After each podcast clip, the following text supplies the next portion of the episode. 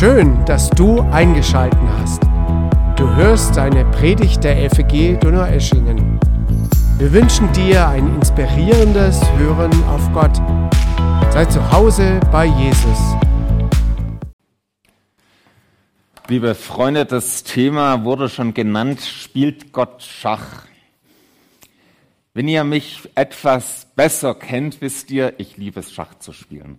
Also, wenn ich keinen Gegner habe, dann muss auch mal ein Schachcomputer dran glauben. Aber es macht mir einfach Spaß. Früher, als ich noch daheim gewohnt habe, habe ich oft gegen meinen kleinen Bruder Schach gespielt. Von neun Partien, von zehn Partien habe ich neun verloren. Und ähm, zu Weihnachten hat er mir mein Buch geschenkt, Schach für Dummies. Natürlich nur, weil er wusste, dass ich gerne lese. Ähm, in dem Buch habe ich jetzt neulich von einem Zug gelesen, bei dem man eigentlich so tut, als ob man einen Fehler macht. Der Gegner kann einem eine Schachfigur schlagen und das Ziel ist dann, dass man den Gegner an die Zange nimmt und der Gegner merkt gar nicht, dass er gleich matt ist, wenn er in diese Falle reingeht. Diese Zugtechnik wurde schon von Großmeistern angewendet in großen Spielen um den Gegnern dann auf die Matte zu schicken. Heute möchte ich nicht uns mit Schachfiguren vergleichen, sondern vielmehr das Leben, unsere Situationen, Schwierigkeiten im Leben mit einem Schachspiel. Und meine These für heute, das könnt ihr euch auch aufschreiben oder merken, ist, Gott ist der beste Schachspieler. Gott kann aus den unmöglichsten Konstellationen in unserem Leben die total hoffnungslos sind, überraschende Wendungen herbeiführen. Züge, die wir nicht erwartet haben. Und ich bin der Meinung, dass Gott selbst das Böse, das uns geschieht, dazu benutzen kann, um am Ende etwas Gutes zu machen. Denn Gott ist der beste Schachspieler. Ich lade euch ein, mit mir nach Ägypten zu gehen. Die Geschichte, die wir uns anschauen, die hat vor circa 4000 Jahren stattgefunden. Das war ein Drama ohne Ende, gleichzeitig mit Happy End. Dazwischen gab es einen familiären Höllensturz, ein wahrer Bruch mit Anstand und Würde. Es gab die Erfahrung von Erniedrigung und schwerer Schuld, von Hass und Vergebung, von Verbrechen und Gnade, von Ohnmacht und Karriere, von Schuld und Überraschung. Ihr ahnt natürlich, um wen es geht. Um Josef, klar. Aber eigentlich geht es noch um viel mehr. Es geht um Gottes Plan und um menschliche Schuld, wie Gott trotzdem zum Ziel kommt. Es geht um Jesus, der irgendwie in der Geschichte schon seine Schanden vorwegwirft. Es geht um die Geschichte von uns und unserer menschlichen Existenz, die da komplett mit hinein verwoben ist und um Gottes großen Plan mit der Welt und mit uns. Wir möchten gemeinsam jetzt den Bibeltext anschauen. Ihr könnt ihn vorne mitlesen oder ihr schlagt eure eigene Bibel auf in Genesis 50. Die, wir lesen die Verse 15 bis 21. Genesis 50, die Verse 15 bis 21. Dort lesen wir, als Josefs Brüder begriffen, dass ihr Vater tot war, bekamen sie Angst. Sie dachten, hoffentlich ist uns Josef gegenüber nicht nachtragend, sonst wird er uns all das Böse heimzahlen, das wir ihm angetan haben. Darum ließen sie ihm mitteilen, dein Vater hat uns vor seinem Tod aufgetragen, dir zu sagen, Vergib deinen Brüdern das Unrecht und ihre Schuld. Ja, sie haben dir Böses angetan. Nun vergib ihnen dieses Unrecht. Sie dienen doch dem Gott deines Vaters. Als Josef das hörte, fing er an zu weinen. Da gingen seine Brüder zu ihm hin, warfen sich vor ihm nieder und sagten, wir sind deine Knechte. Aber Josef sagte zu ihnen, fürchtet euch nicht bin ich etwa Gott? Ihr hattet Böses für mich geplant, aber Gott hat es zum Guten gewendet. Er wollte tun, was heute Wirklichkeit wird. Ein großes Volk am Leben zu erhalten Deshalb fürchtet euch nicht, ich werde für euch und eure Kinder sorgen. Er tröstete sie und redete freundlich mit ihnen. Der Schwerpunkt für die Predigt heute ist dieser Satz in Vers 20, den Josef zu seinen Brüdern sagte. Ihr hattet Böses für mich geplant, aber Gott hat es zum Guten gewendet. Er wollte tun, was heute Wirklichkeit wird, ein großes Volk am Leben erhalten. Das ist der Vers, auf den wir uns heute konzentrieren wollen, mit der Frage, spielt Gott Schach? Kann Gott wirklich aus jeder aussichtslosen Partie, die verloren scheint, noch eine Wendung herbeiführen? Kann Gott die unmöglichsten Situationen lösen und einem retten? Wir gehen dazu heute in drei Schritten vor. Wir starten im Dunkel. Wir schauen das Böse ins Gesicht. Wir schauen, wie das Böse sich bei Josef ausgebreitet hat, wie das Böse Josef zugesetzt hat. Dann schauen wir, welchen Unterschied es macht, wenn Gott in der Gleichung auftaucht. Was macht Gott in unserer Gleichung im Leben? Und dann schauen wir zuletzt das Ergebnis an. Also das ist so der Dreischritt, den ihr euch merken könnt oder wenn ihr wollt. Wir starten bei Josef und seinen Brüdern. Die Vorgeschichte war, Josef, der war in einer Großfamilie. Also das war wirklich eine Großfamilie. Die hatten, der Vater hatte zwölf Söhne allein schon. Josef war der zweitjüngste und er hatte zehn ältere Brüder. Die Beziehung von dem kleinen Josef zu seinen älteren Brüdern war, nennen wir es mal, etwas kompliziert. Die war angespannt. Also Josef war ausgerechnet der Lieblingssohn des Vaters.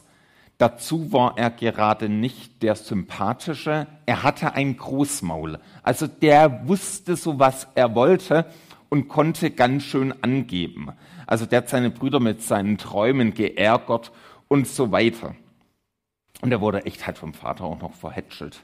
Das sorgte für Neid und das sorgte für Hass. Seine Brüder wünschten ihm die Pest an den Hals. Und dann kam der Tag, ihre Chance. Sie waren weit weg mit den äh, Tieren vom Vater und der Vater schickte Josef und sagte, schau mal, wie es dort läuft. Und Josef, der machte das natürlich voll gerne, ging dorthin.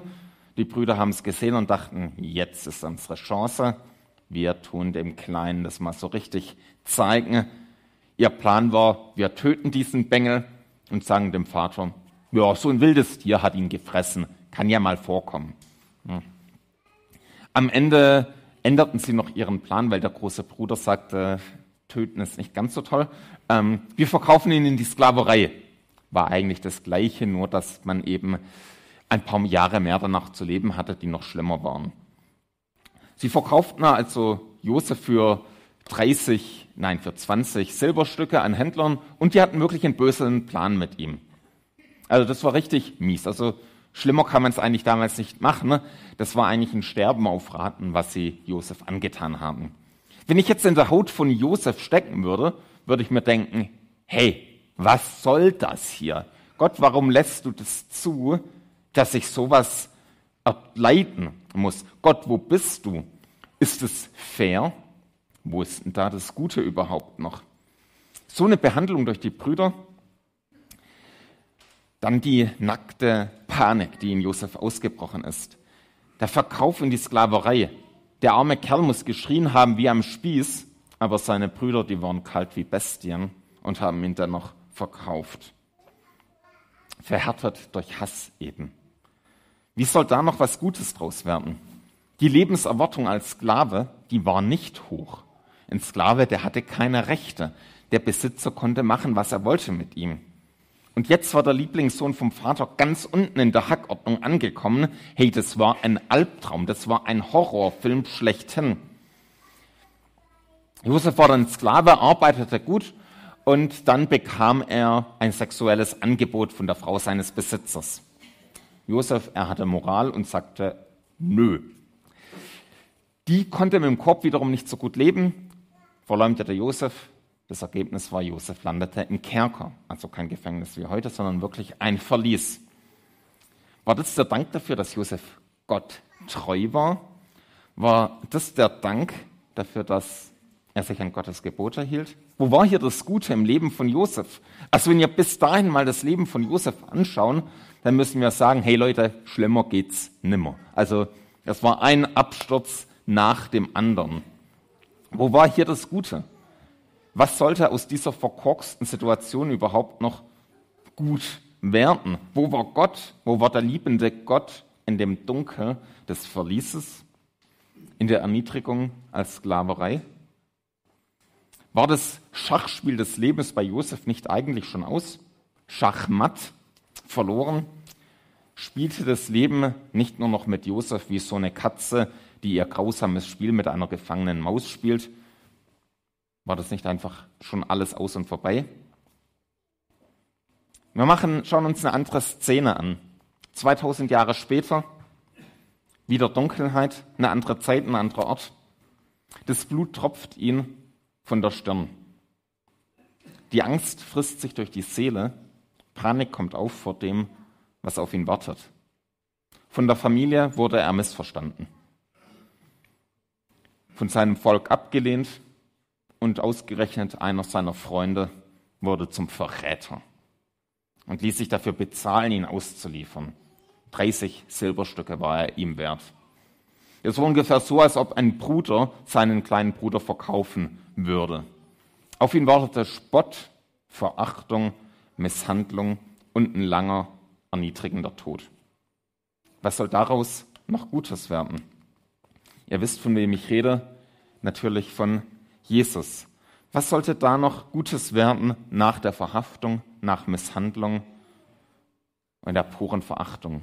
Nackt an ein Holz geschlagen, aufgehängt, ein qualvoller Tod, die Schmerzen sind bestialisch. Der Mann, der seine Feinde vergibt, der stirbt. Der Schrei, mein Gott, mein Gott, warum hast du mich verlassen? War das nicht ein Schachmatt? Schachmatt durch Tod? War das Ende von dem Spiel nicht nur noch reine Formsache? War nicht schon klar, hey, alles ist verloren? Jesus erinnert mich an Josef. Abgelehnt, unschuldig, verraten und verkauft. Und dann, wir springen wieder 2000 Jahre nach vorne. Wieder ein anderer Ort, wieder eine andere Szene. Das Hier und Jetzt. Wie ist deine Situation, deine Geschichte? Denkst du dir auch manchmal, wo bleibt Gott in meinem Dunkel? Wo bleibt Gott in diesem grauenvollen Ablauf vom Leben, wo auf eine Hiobsbotschaft noch die nächste folgt? Wo ist Gott? Wie sieht deine Dunkelheit überhaupt aus? Es muss ja nicht immer so krass sein wie bei Josef, dass man von der eigenen Familie verraten wird. Es muss nicht sein, dass du immer das Schlimmste erlebst wie ein Krieg oder wie Verfolgung. Es kann alltäglicher sein wie das Mobbing in der Schule oder auf der Arbeit, das du erlebst oder erlebt hast, wie du Böses durchmachst. Die Wunden sind tief und du fragst dich, was soll daraus noch Gutes werden?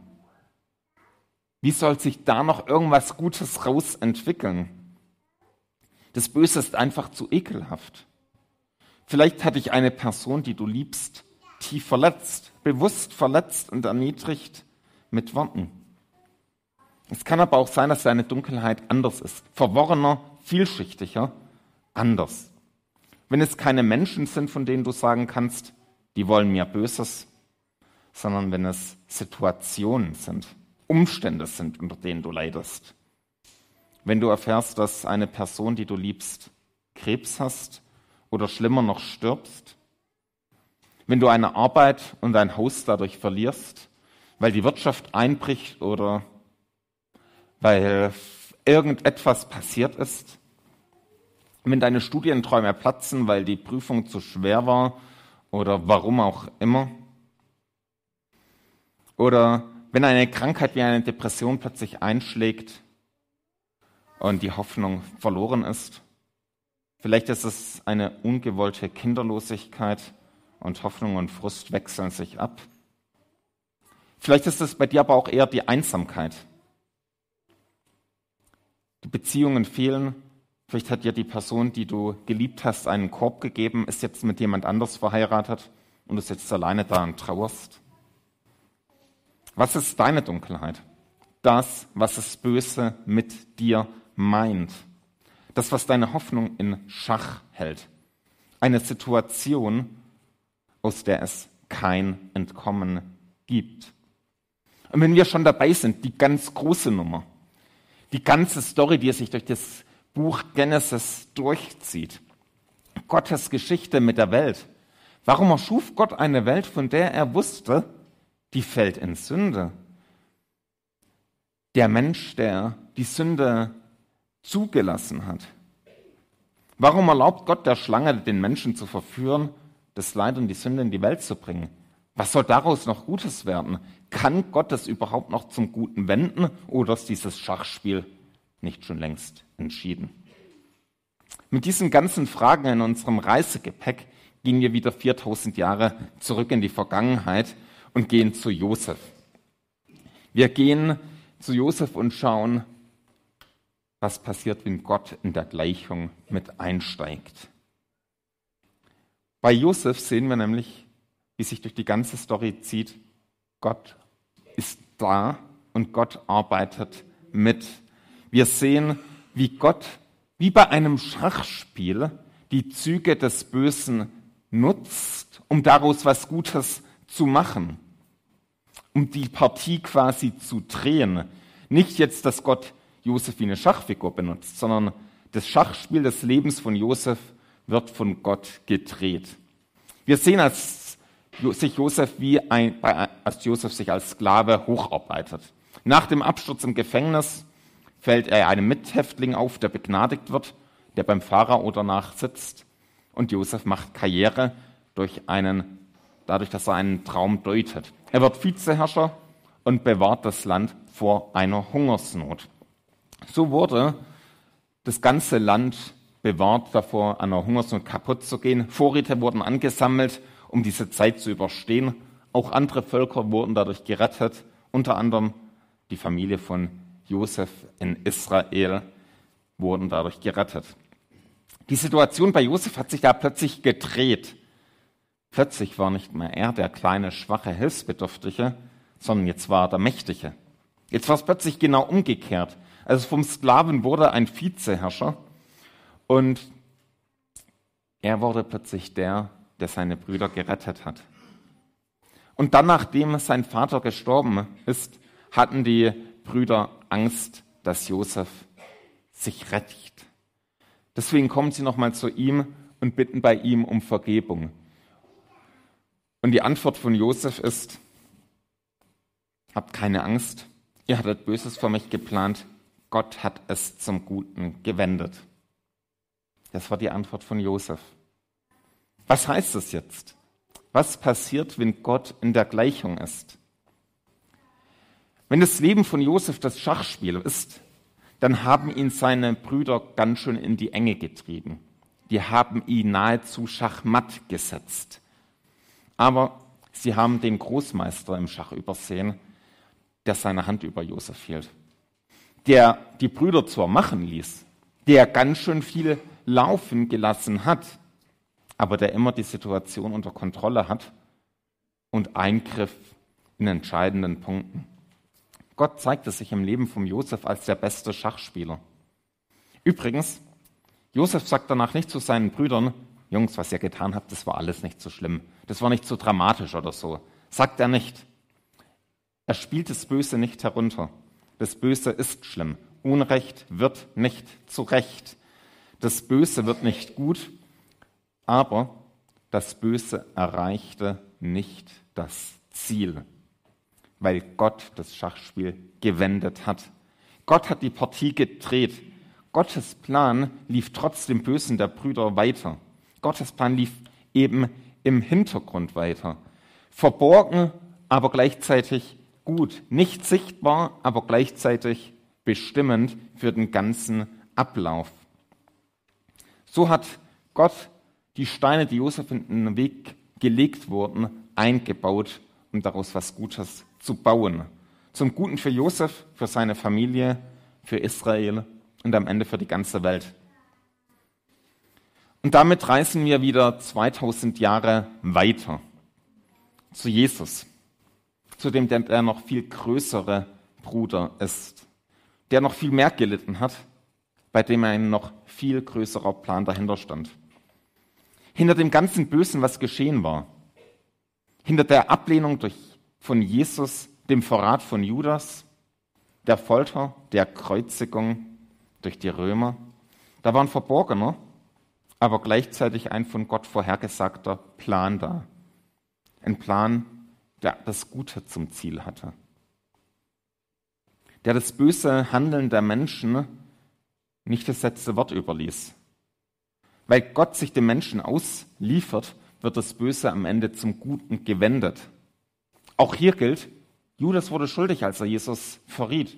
Die Römer wurden schuldig, als sie ihn kreuzigten. Aber Gott kam zu seinem größeren Ziel. Gott kam zu seinem Ziel. Das Böse konnte Jesus nicht aufhalten. Das Böse wurde von Gott stattdessen eingebaut in die Gleichung, um daraus etwas Gutes zu machen. Und vergessen wir nicht, Gott ist der beste Schachspieler. Und bevor wir jetzt in die Gegenwart reisen und schauen, was das mit uns zu tun hat, wollen wir noch mal eine Schleife drehen und das Ergebnis anschauen. Bei Josef war das Ende der Geschichte etwas Gutes. In seiner Dunkelheit musste Josef denken, alles ist verloren. Es gibt keine Hoffnung mehr. Aber mit Gott in der Gleichung kam am Ende etwas Neues, Gutes raus. Die Rettung für das ganze Volk, die Bewahrung mitten in der Hungersnot, das Überleben von seiner Familie, aus deren Volk wurde. Im Rückblick machte die Geschichte erst Sinn, aber eben erst im Rückblick und nicht im Voraus. Davor wirkte es wie Chaos und Verzweiflung. Und die Geschichte war wirklich schlimm und grausam. Sie war schmerzhaft, aber Gott machte am Ende was Gutes draus. Das Überleben von einem ganzen Volk, aus dem Josef, aus dem Jesus am Ende entspringen sollte. Das Ende war Gutes von Gott im Plan. Bei Jesus steigerte sich Gottes Ziel im Vergleich zu Josef nochmal ins Unendliche. Aus dem Leiden von Jesus, aus dem ganzen Schmerz, bewirkte Gott die Rettung der ganzen Welt. Also die Rettung von dir und von mir hat Jesus durch sein Leiden, durch diese Dunkelheit bewirkt. Die Rettung der Welt wurde ermöglicht. Die bösen Pläne der Menschen, die konnten Gottes guten Plan nicht zum Einsturz bringen. Im Gegenteil, Gott nutzte das Böse von den Menschen, das sie Jesus angetan haben, um daraus etwas Gutes zu tun. Die Rettung für dich und für mich. Deswegen können wir heute zu Jesus kommen. Deswegen können wir Vergebung unserer Schuld erfahren. Erleben, was es bedeutet, von Jesus angenommen zu werden, sprich eine Bekehrung erleben. Also Bekehrung bedeutet, ich werde Christ, ich vertraue Jesus im Gebet mein Leben an und nehme die Vergebung von meiner Sünde von ihm in Anspruch, weil er am Kreuz die Rechnung meiner Schuld bezahlt hat. Übrigens, hast du das schon erfahren? Das ist die wichtigste Erfahrung im Leben. Jesus ist die perfekte Antwort auf den Sündenfall. Er ist der perfekte Schachzug Gottes auf die Abkehr des Menschen von Gott. Und damit kommen wir ins Heute, zu deiner und meinen Geschichte. Gilt auch hier dieser Satz, ihr hattet Böses für mich geplant, aber Gott hat es zum Guten gewendet? Gilt dieser Satz für uns heute? In all dem Bösen und Dunkeln, das wir erleben, können wir das wirklich sagen? Oder ist es nicht irgendwie doch ein billiger Trost? Hat Gott in deiner Situation wirklich alles im Griff? Ist er der Beste im Schachspiel deines Lebens? Greift er dort ein? Liebe Freunde, ich glaube, wir müssen sehr vorsichtig sein, vorschnell immer eine Antwort zu geben. Wir müssen uns hüten vor einfachen Erklärungen, die Schmerz und Leid erklären sollen. Wir sehen in unserer Situation nicht immer das Ergebnis, wie wir es jetzt bei Josef oder bei Jesus sehen. Wir sind mittendrin im Leben. Wir sehen noch nicht immer, ob da was, was da Gutes rauskommen soll. Wir stehen mitten in der Geschichte drin und da stehen wir manchmal wie in einem Tunnel drin, wie in einem schwarzen Loch. Wenn Gott es zulässt, dass du in deinem Leben stark angegangen wirst, wenn Gott es zulässt, dass du schweres Leid erlebst, wenn Gott es zulässt, dass alles verloren scheint, was dann? Was ist der gute Plan Gottes für dein Leben? Gibt es da etwas Gutes, wo er ankommen möchte? Zuerst, es gibt nicht immer die Antwort. Es gibt nicht immer die Antwort hier auf der Erde für unser Leid. Es gibt nicht immer die Antwort auf unsere Dunkelheit. Aber ich kann euch eins sagen, wo Gott mit uns ankommen will und wo Gott auch mit uns ankommen wird. Gott möchte, dass wir zuallererst bei ihm ankommen. Das größte Leid ist nicht der Schmerz der Welt. Das größte Leid ist, wenn wir an Gott vorbeileben, wenn wir Gott nicht finden. Der Verlust Gottes. Und Gott möchte dich finden. Gott möchte dich in der Ewigkeit bei ihm haben, im Leben, in dem der Tod beseitigt ist.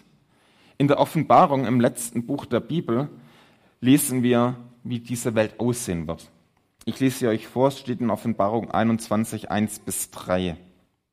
Da heißt es, danach sah ich einen neuen Himmel und eine neue Erde. Der frühere Himmel und die frühere Erde waren vergangen. Auch das Meer gab es nicht mehr.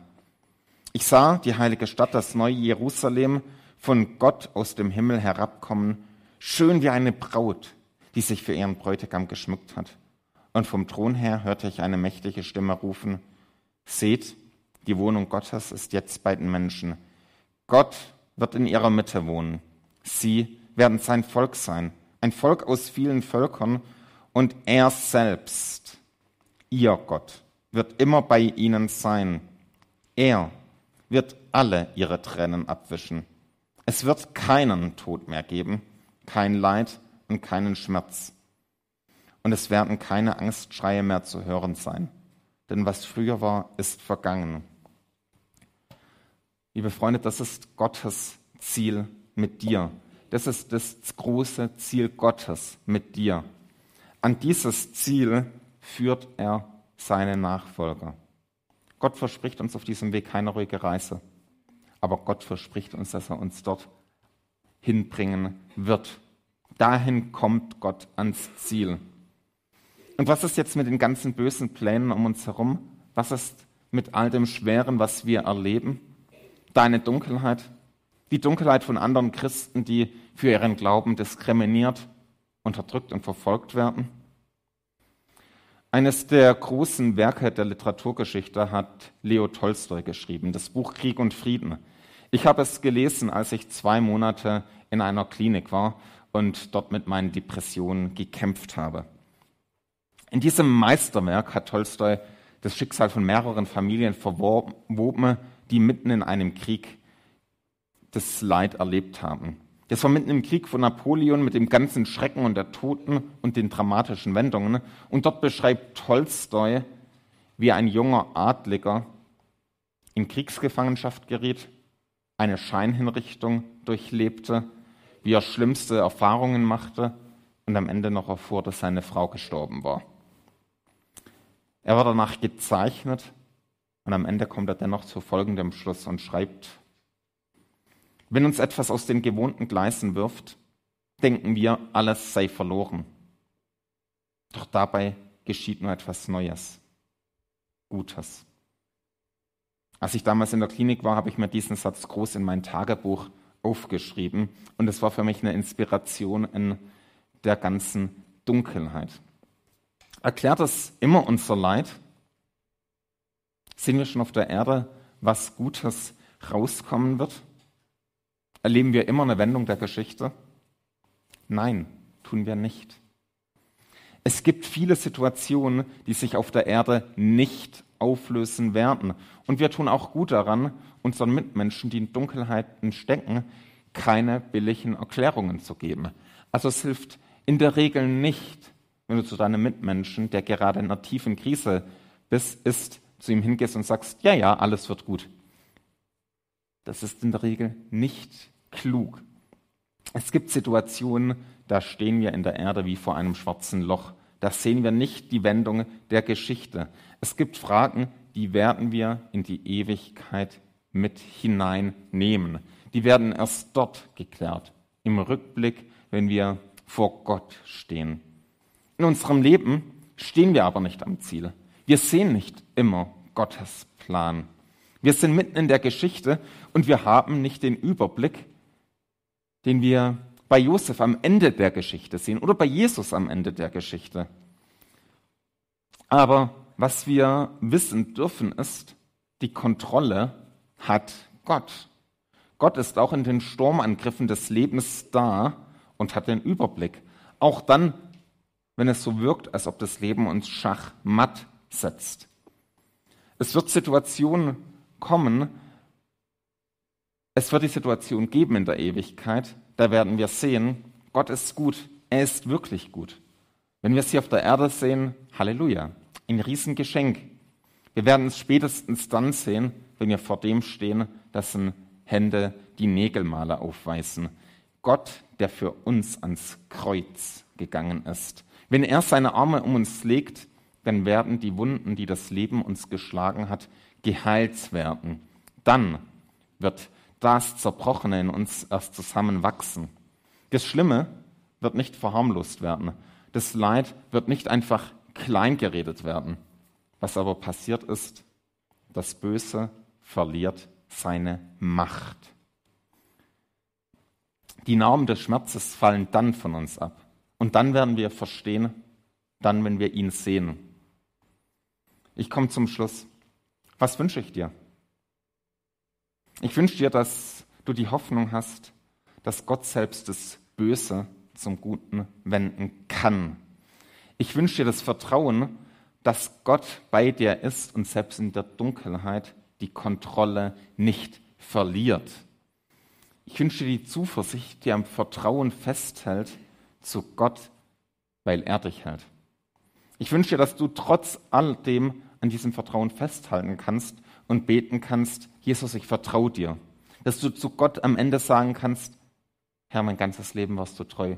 Mein ganzes Leben warst du so unendlich gut. Und von deiner Gnade und Güte möchte ich mein Leben lang singen. Das ist so eine hohe Form der Anbetung, bei der wir nur über Gott staunen können. Und vergiss eins nicht. Eins gilt tatsächlich immer. Gott ist der beste Schachspieler, auch in deinem Leben. Amen.